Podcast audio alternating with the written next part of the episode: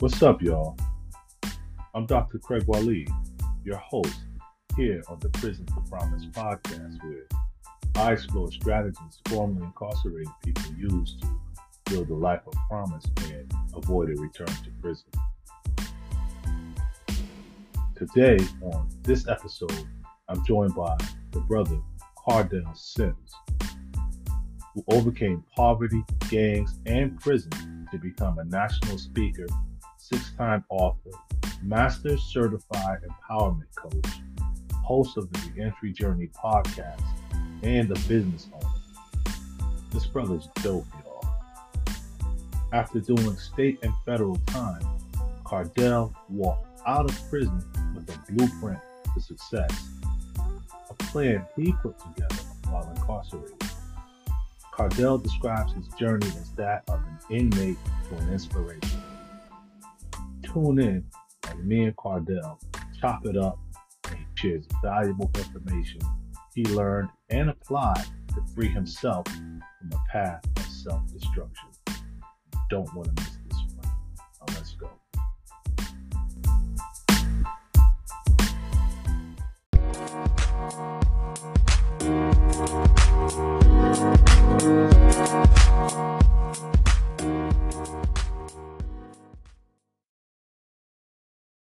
Brother Kardell, how you doing? Can you hear me? Can you hear me pretty good? Right on, brother. I hear you loud and clear. Oh, that's good to hear. Yeah, man. I've been watching you, and you're my inspiration, brother. Oh, man, I appreciate it. I'm just trying to set the tone, man. You definitely setting it, man, and you setting the bar high. You know what I mean? So I appreciate the work that you're doing out there, you know, trying to enlighten the brothers and sisters who have criminal justice involvement. You know, they need to see more people like you, like me, and other people who've been here on the Prison to Promise podcast, as well as people who've been on your podcast and others like ours. You know, it's not a whole lot of us out there making noise, but there's enough of us out there, I think, shedding light, you know? Right. Yeah, no, I think that's the most important part. I mean, that's what it was. My whole mission was to shed light, to show those inside that there are people who've been in your situation, gotten out, had a plan, they stuck to the plan, and they're doing some amazing things. So anytime I get the opportunity to keep putting that in the people that I work with on the inside faces, it's always a blessing. Absolutely. And you know, I tell people often, that is my life's work. Just what you described. This is my life's work. Nothing else, nothing more. I'll die doing this work. You know? Yeah, right. Yes, me too. Absolutely. And again, there needs to be people who have lived experience really doing this work, again, to set the tone and let the people know, if I could do it, you could do it. And for me, it's the story of Malcolm X. I said, if Malcolm could do it, I can do it, because he was a brother just like me. Right. You know? That, to me, I would say it was had to be Malcolm X, something about that, to see the transformation of a person dealing with the streets, going to prison, and then come out and becoming the person who he became, having the knowledge that he possessed, the sense of power that he possessed, the ability to put together these strategies, and see many different things. That was always a major push for me to be like, all right, this is my capability. And you know, you talked about his knowledge and his power, and you know, I think because he was able to strategize, that's what made him powerful. Because oftentimes, you and I both know, people know a lot of stuff and they're quite knowledgeable, but oftentimes they're unable to strategize and put the pieces together to make something happen, you know? Right. That's where power lacks, if they can't strategize and make stuff happen, you know? Oh, yeah, most definitely. You know, and you know, we jumped right in, just like we old homies, you know, and just kicked it right off. You know? So there was no introduction, there was no superficiality, so I appreciate that. But if I could just back up a little bit, because people are going to be listening to this, and they're going to want to know, well, Who is this dude, Kardell Simms? What can you tell the listeners about who you are and where you from, man? Kardell Simms, man, where do I really go? I'm formerly incarcerated, most definitely. Formerly incarcerated. I preach that. Some people don't like me using the term inmate. I always say I'm the inmate to inspiration. A lot of with the terminology and everything going how it is now, you know, I stray away from the terms inmate, offender. But I always say that's what I was. I was an inmate. Ain't no and if or buts about it. I wasn't in there talking about I didn't do it.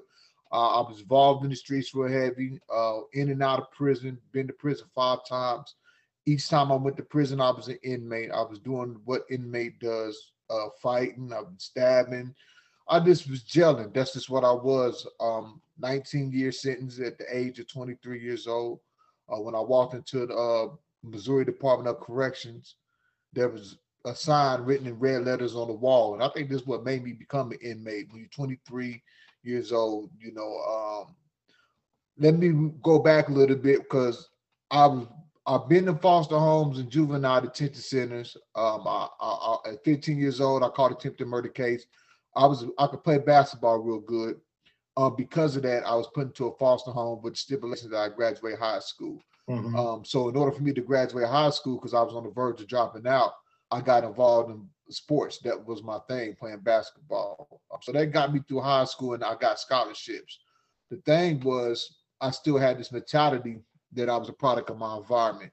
Environment I grew up in was gang infested, crime ridden. You know how it goes. Absolutely. From the hood. You know the challenges and stuff that we face it. And I always kept that as a product of my environment. My mother was on crack. My father was on crack in and out of prison. My household either had drug addicts or alcoholics in it. And so when I got basketball scholarships, I still carried this mentality. So when I went to play college basketball, I was still hustling and gang banging and stuff on the college and living the college life. But playing basketball, I was good enough that they would keep me on the team. Let's just put it like that. Yeah. And so it came to a fork in the road where it's basketball, street life, and I chose street life. That's just you can't serve two masters. Yeah, that's what it came down to, basketball, street life. I was getting some money faster in the street life, and that's what I chose, and I ended up catching drug cases. And like I said, I walked in the Missouri Department of Correction as an ex-basketball star, with 19-year sentence for guns and drugs. And so I walked in there and they had this in red letters. First time I ever walked in prison, it was red letters on the wall. With, like I said, 23 years old, 19-year sentence on the wall. It said, leave all, not some, it said, leave all your dreams and hopes behind. I mean, so that's what I did my first prison bid. I went in there and left all my dreams and hopes behind. Forget the basketball. Basketball's out the way. You in a whole nother different world. And this world I had to adapt to. And it was a maximum security level 5. And so, you know, you're seeing stabbing, you're seeing guards getting beat with crock pots. You're seeing all these different things. And you got to figure out how you're going to survive in this. And you got to come over the way to survive. So that's what I did. Fortunately, a law, my first prison bid, a law got passed which cut the mandatory time that I had to do was to serve in half for drug cases in Missouri.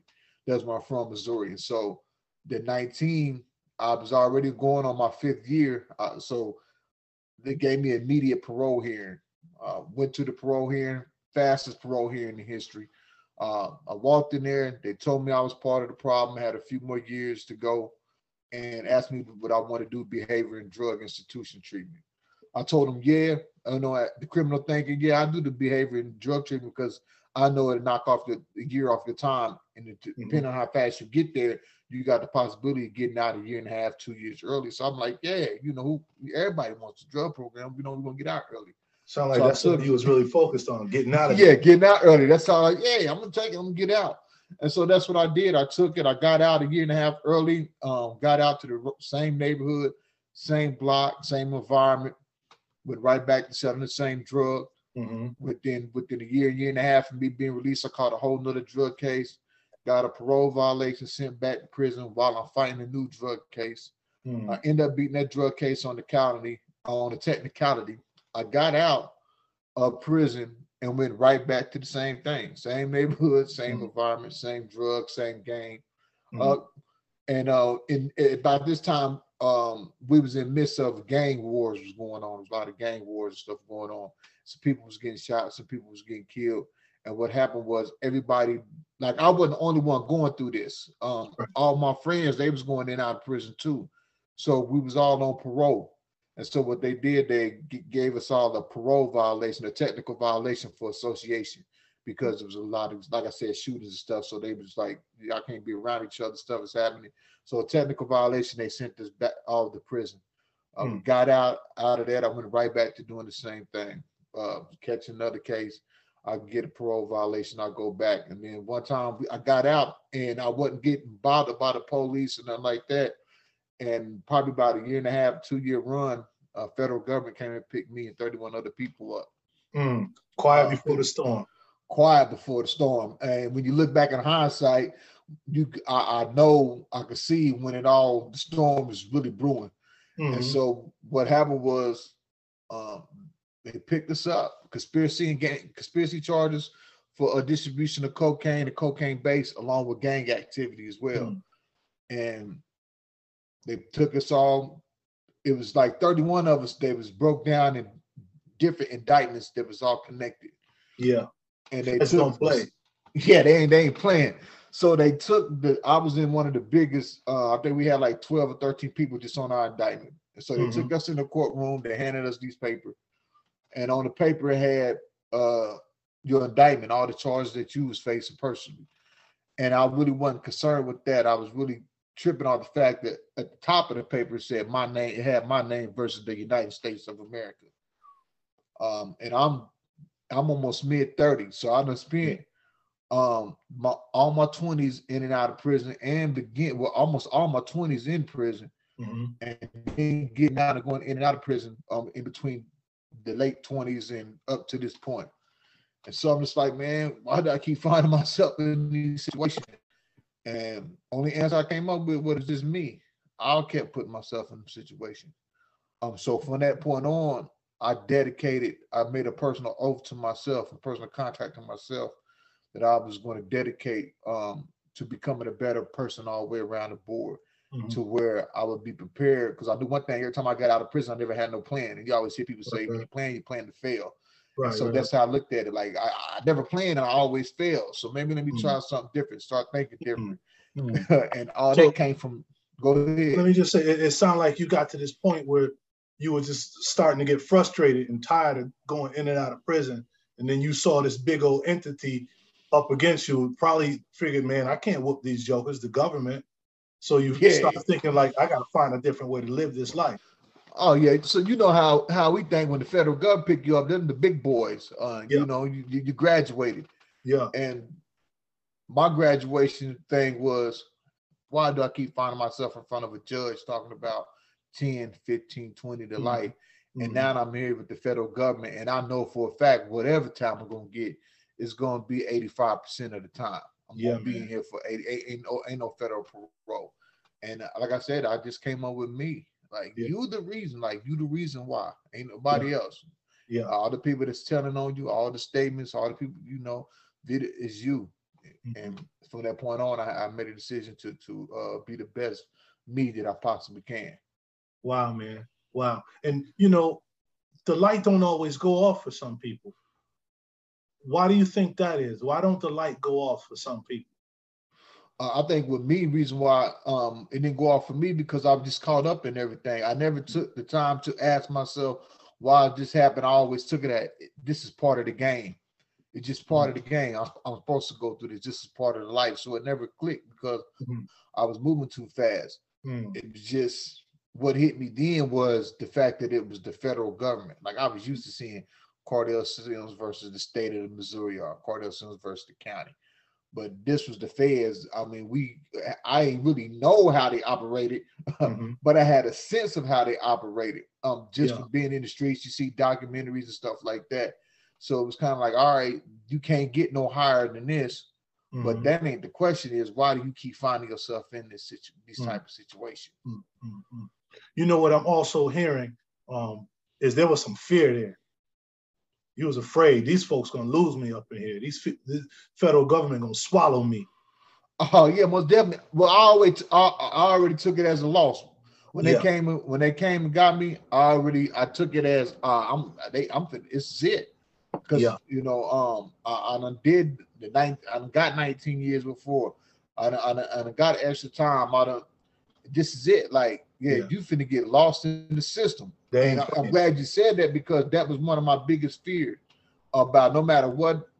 Many times I went to prison, I had two biggest fears about prison. One was I was afraid to grow old inside of a prison. I did not want to grow old inside of prison. I've seen people that was in prison that was 40, 50, 60, you seeing them old, and we know how the prison medical staff, I did not want to be old inside of prison. That was one fear.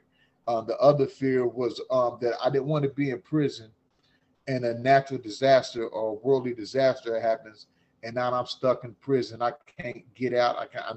This is how I got to go out. So I think it all boiled down to me dying in prison. Mm-hmm. So with that fear, and then me facing the federal government, knowing that it's a possibility that I'm going to be getting 25, 30 years. What do you know? How do you find yourself here? Well, let's get to the root, because I like to get to the root of the problems. Mm-hmm, and I had to get to that root. Like, why are you here? You know, makes me think about when I was a kid, and our parents and my auntie used to make us work in the garden, and the roots would always pop up. I mean, the weeds would always come up, and they would always tell us, you got to pull it from the root.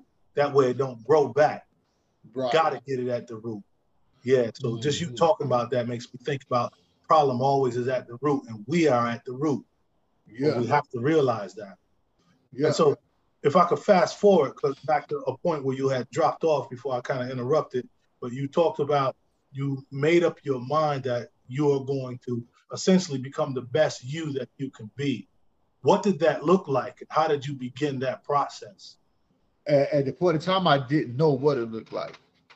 When I made this, my only thing was it looked like me being free. Whatever it was, it looked like me not ever coming back to prison again. So the process began with me reading. I started reading different books. It wasn't the hood novels I was reading anymore. I was able to order books. So I would order Goal Setting by Brian Tracy, Think and Grow Rich, Super Rich, Knowledge of Self. How to Hustle to Win was the book that really opened it up to for me to start investing in my knowledge. I read the book How to Hustle to Win. I don't know if you're familiar with it, but it's a big thing in the feds.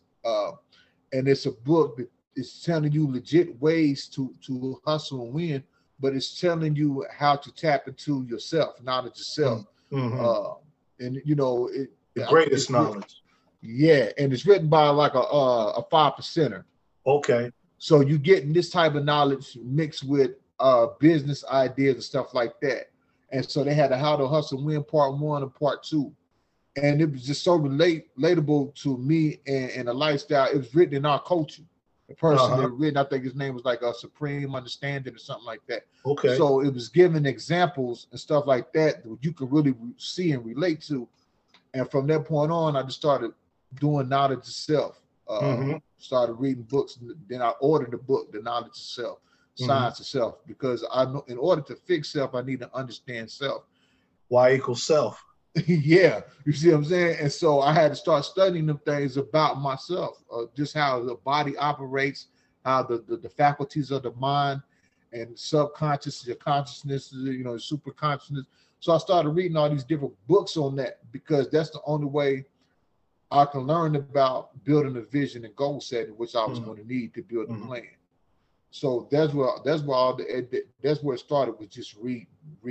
Cut out the hood novels. Let's start reading something for real. And so that's what I did. I just started reading. Amongst that, you know, education. I'm trying to figure out how I can say this. The more education that you get, the more further, more wider you can take your vision, in the sense. Because now you're knowing things, you're seeing things you know educated yourself on your things, and you're like, oh, this person did this and this, and now you can see yourself doing it. Yeah. So that's what it happened. So from that point on, once I read the book on How to Set Goals by Brian Tracy, I started to just set daily goals for myself while I was incarcerated. Dope.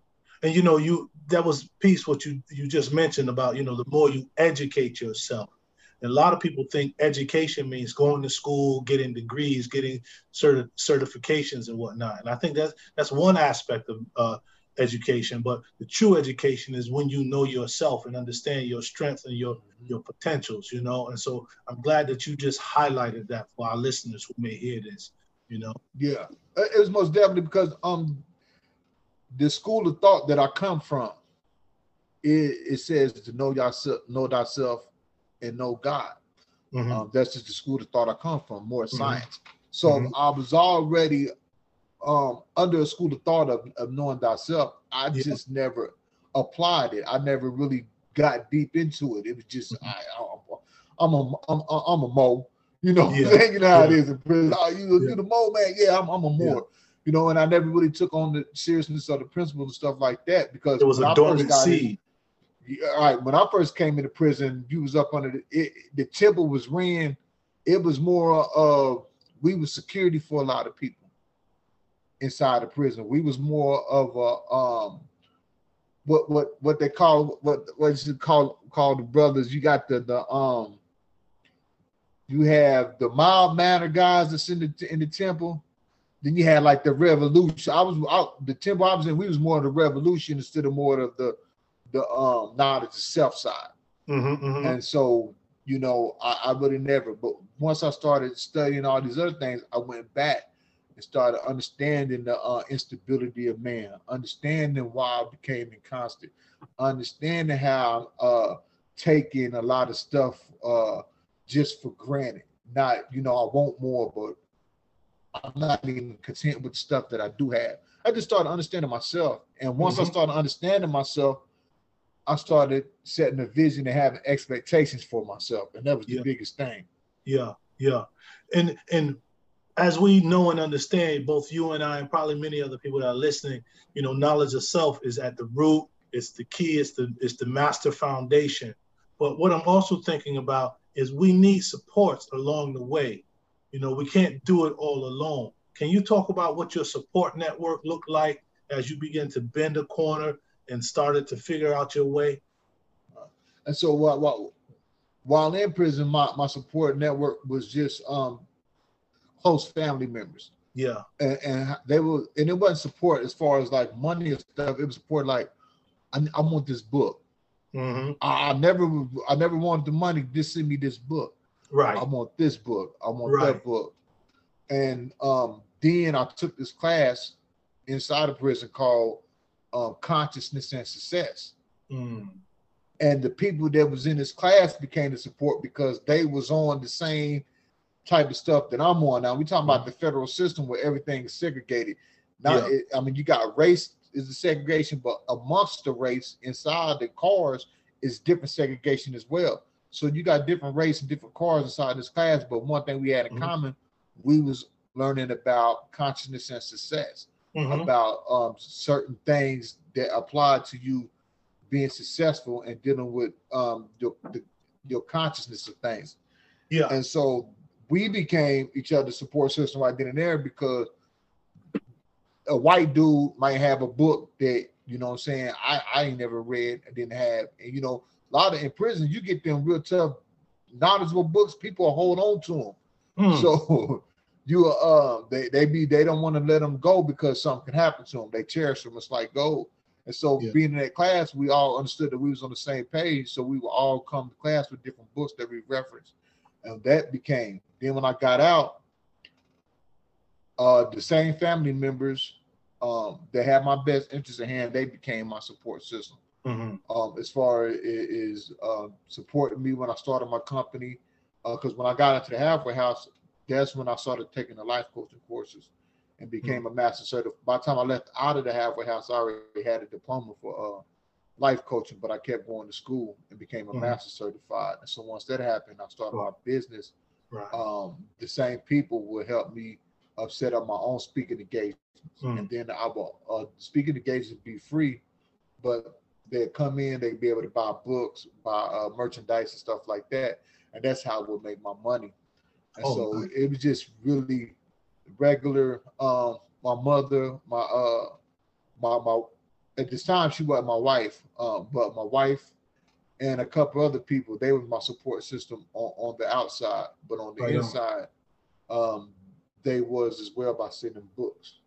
Right. You know, and your journey sounds so similar to mine as far as, you know, gaining this knowledge of self while incarcerated, realizing that I got to live my life differently, really not wanting your people to send you money and commissary, but sending books, stuff that could feed your consciousness, stuff that could help you make better decisions to live a more fulfilling life, you know? And one of the things that you just dropped, and I'd like for you to maybe tell the folks about, and that is what you're doing now, your business, your public speaking, your master coaching, and all of that. And I know you're an author, a public speaker, an educator, and I'm sure I'm missing quite a few things, because I know you got a big old hat. Yeah, I try to take on a lot of things, but it all coincides. You know, I used to tell people before I got out, you know, one thing you always hear, man, you can't, people come and violate their federal probation. Man, you can't walk it down. It's just impossible. They showing up at your house 9 or 10 o'clock at night, 2 or 3 o'clock in the morning. They got this patch on you. The patches is messed up. I heard it all.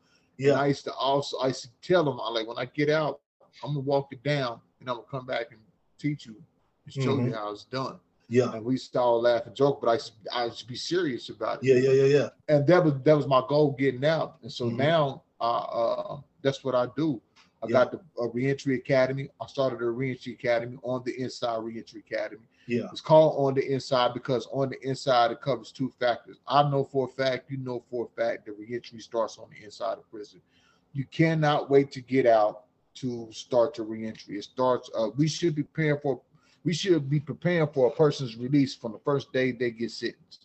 Just like a treatment plan that a doctor has.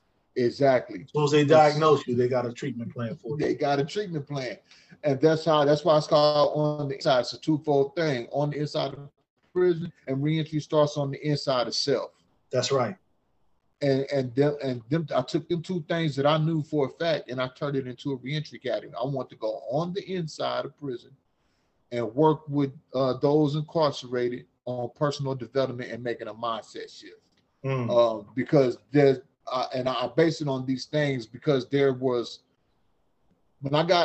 resources out there. I'm just going to be straight up honest. There's resources out here for formerly incarcerated now. You got a lot of people who was formerly incarcerated, who got out, who's doing some amazing things, who's opened up some resources lane, whether it's barbershop, whether it's trucking, whether it's speaking, whether it's coaching. It's just something. Then you got people who not formerly incarcerated, but they open up their own reentry programs as well. So now you're getting help with housing, transportation. Like, it's so much help. You got to know how to utilize. You got to have a mindset to come out and take advantage of it. Right. So what I seen in Missouri was, I'm friends. It's crazy. I'm friends with a lady who's a PO. They had a pilot run program that they gave to her to oversee. If you was a high alert, a high risk coming out of prison, you got put in this program. Now, as a so I'm gonna break it down on how they were seeing it on the criminal side. On the criminal side, the bad part of the program was you had to call in and make sure you might have to drop a UA every day. If you called in and your color came up, you had to go to 2 or 3 counseling sessions every day, and then you had some other classes throughout. Let's say you had to do a total of 7 or 8 classes a week, but you had to call in every day to drop UA. Criminally person, they ain't got the mindset. I'm like, man, that's just too much to get what they're off to get the flip side of it. That's just the criminal thought. I've been there. But the flip side of you coming out with the mindset to take advantage of these resources, they help you find a job. They supply you with transportation. They're going to help you find a place to live and pay your first month rent and security deposit. Oh, man. You get $500 just free money, and they give you a phone, and they pay the bill. With a positive mindset, you coming in there like, oh, man, I'm gonna win. Yeah, this said it's designed and set up for me to win. I'm not tripping off the classes. Right. I'm gonna do that. That ain't nothing because I expect that from myself. yeah, aspect to get out and do that. But what was happening was people weren't showing up to the counseling sessions or none of that. And so she had to call them all in and kind of make them write out their own warrant saying, if I don't start showing up to the class and stuff like that, this is my warrant for my arrest. And I said that was a mindset thing. And that's why I chose personal development and mindset. And that's why I do On the Inside Reentry Academy. Like you said, I'm an author. I write books. Inmate the Inspiration is my biography. I just dropped a new book. Well, it's not new. It's just revised and new edition of this book, Hustle, Attitude, Vision, and Education. Tapping the keys to tapping into your human potential. And I run my podcast, The Reentry Journey. We haven't did no episodes in a while. We finna come out with us season 2, so we getting things together. But anything that got to do with reentry, whether speaking, going in prisons, teaching, I'm there. Just let me know, virtual and all. So that's really what I do, and that's what I love to do. That's my purpose. Dope, man. That's dope. I got goosebumps over here listening to you, Brother Kardell, because I know you the truth. You know what I'm saying? And so if anybody wanted to reach you, how can they reach you for a speaking engagement and cop one of your books or anything like that? Kardell, I am Kardell Simms, whether it's Facebook, LinkedIn, my website is kardellsimms.com, Instagram, this is Kardell Simms. I'm finding me. And I don't think, I know people say they see me in a lot of stuff and I do a lot of stuff in reentry, but I let people know I'm gonna work with you. I'm gonna work with you. Don't worry Don't worry about the hardness of the budget. I'm gonna work with you. If I can get in there, come holler at me. Let's make it happen. I'm ready to go. I'm down for. I do free. I'll do half your budgets, whatever. It's just because this is what I love to do. When I walk in there, my purpose is to educate and be the walking example to those incarcerated. When you get out, this is what you can do. And with my class, I do the same way. When I go into class, like I thrive myself on, I used to say I want to be the first person to get out of prison and start a program and go back in prison, but it's not connected with a prison fellowship and you know, the basis people that's in prison. And then I ran into a person that was actually doing it, and it became my mentor, Andre Norman. So when I see Andre Norman actually doing this, I said, man, so this is possible. Because you can be formerly incarcerated, come back in with your own program. And I said, well, man. But I said, I just don't want to be stuck in one prison. I want the capability to be able to go in multiple prisons. And that's why I designed the virtual side.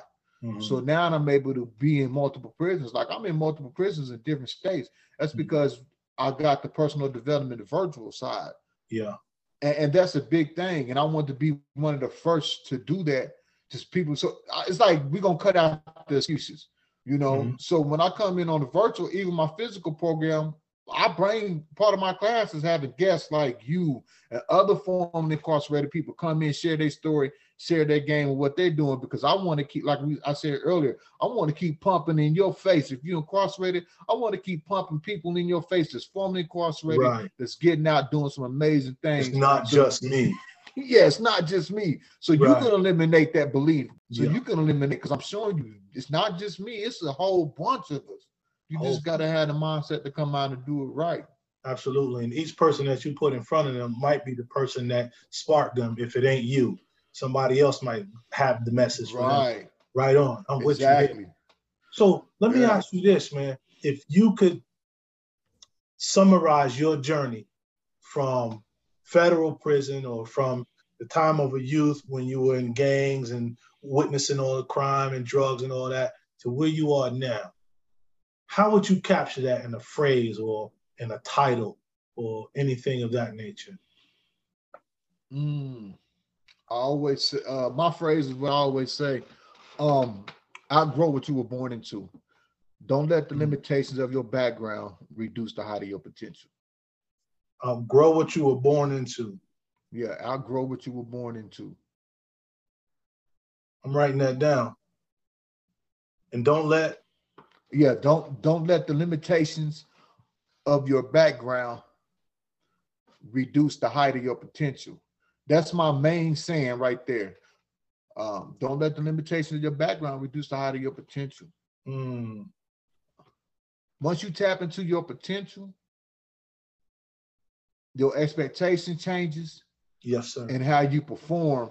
Yes, sir. As it changes, things you go after, it changes most definitely. Yes, sir. And all of us, I think, are born with this great potential, but sometimes we're born into these situations that overshadows our potential, and all we see or all we experience is the trauma, the drama, and things that don't feed us, that we remain stymied and stunted. Mm, exactly. We let the law of beliefs, to me, I always say we let the law of beliefs dictate our potential, because we go through so much stuff, and then we start believing certain things, and we start believing that this is how it is. And the law of belief says we don't believe what we see what we already believe. Right on. You see, and so that what you already believe that you can't do this. You already boxed in. Yeah. And so, I'm not gonna go on your reticular activate system. That's all it's gonna pick up. What's relevant to you and what's a potential threat. So you got to reprogram what's relevant to you and start seeing things different in order to do that. So and that's why you talked about that mind shift from the inside. Yeah, that's why. Yeah, that's why I go in. When I say I go in on the inside, I'm going in on the inside. Or we going in on the inside of you. Deep dive. Deep dive. We got to understand. I want you to know, are you left brain? Are you right brain? Why do you think the way that you think? How did you learn? What's your learning pattern? What's your perception pattern? Like, you need to know all this about you, because it plays in every aspect of your reentry. You want to know this. So when you go get a job, you go get a job that fits your learning style, your personality, so you won't be quitting that job every 2 weeks because it's just not you. Yeah, when you pursue training or whatever, you pursue the right kind of training, not the training that's sexy, but what fits you. But what fits you. That comes back to education, you know, understanding what your true potentials and proclivities are and doing the things that's going to bring those out, you know. Most definitely. I'll say that education is, if you say what's one thing that got you to where you at and made the transformation, it would be education. Like you said, it's not the sit down school and education. It's not the, you learn education that way. You learn it through experience, but sitting down, reading, studying self and stuff like that, that's a whole nother different ball game. Because now it's not the physical work that you're putting in. Yeah. It's that emotional, psychological. It's that getting to that root. That emotional, psychological really determines how you react and how your action is physically. So that's what we're tapping into on the inside. I call it Otis. On the inside. Otis, on the inside. Dope. I like that. And with that, Brother Kardell, I think we're going to call it a wrap. Oh, man, I appreciate you having me, man. Because, you know, we can talk on and on about it, man, because it's just that issue. And, you know, when it's that what you do and it's your passion, it's just a blessing to be able to get out there and be a walking example for those that's coming home, those who've been in a similar situation. And to me, I get inspiration out of everyone. If I wake up in the morning and I see you on LinkedIn doing what I feel like this is what you're supposed to be doing, that's inspirational. You know, brother, top of podcast. So let me eat you up, man. You gotta get on here. Absolutely. You're one of my inspirations, brother. That's crazy, man. And you gotta know that. For me to reach out and have you as a guest on my podcast, me and I had been watching you, and you was an inspiration to me as well. And I felt like your story needed to be out. So I really appreciate you having me coming on. Absolutely. Your podcast, sharing my story, continuing to work. Absolutely. And I appreciate you coming out with this platform. It's much needed. We need to continue to keep pumping. And not just in the world's face, but especially those that's getting out, they got tablets inside of prison, so they can see stuff like this now, and that's important.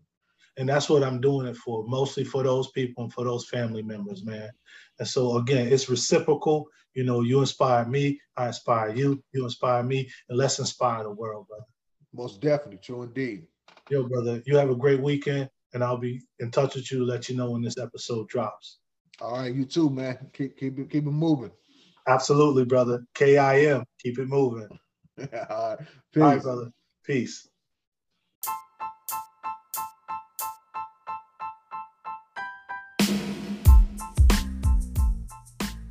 Hey, what's up, y'all?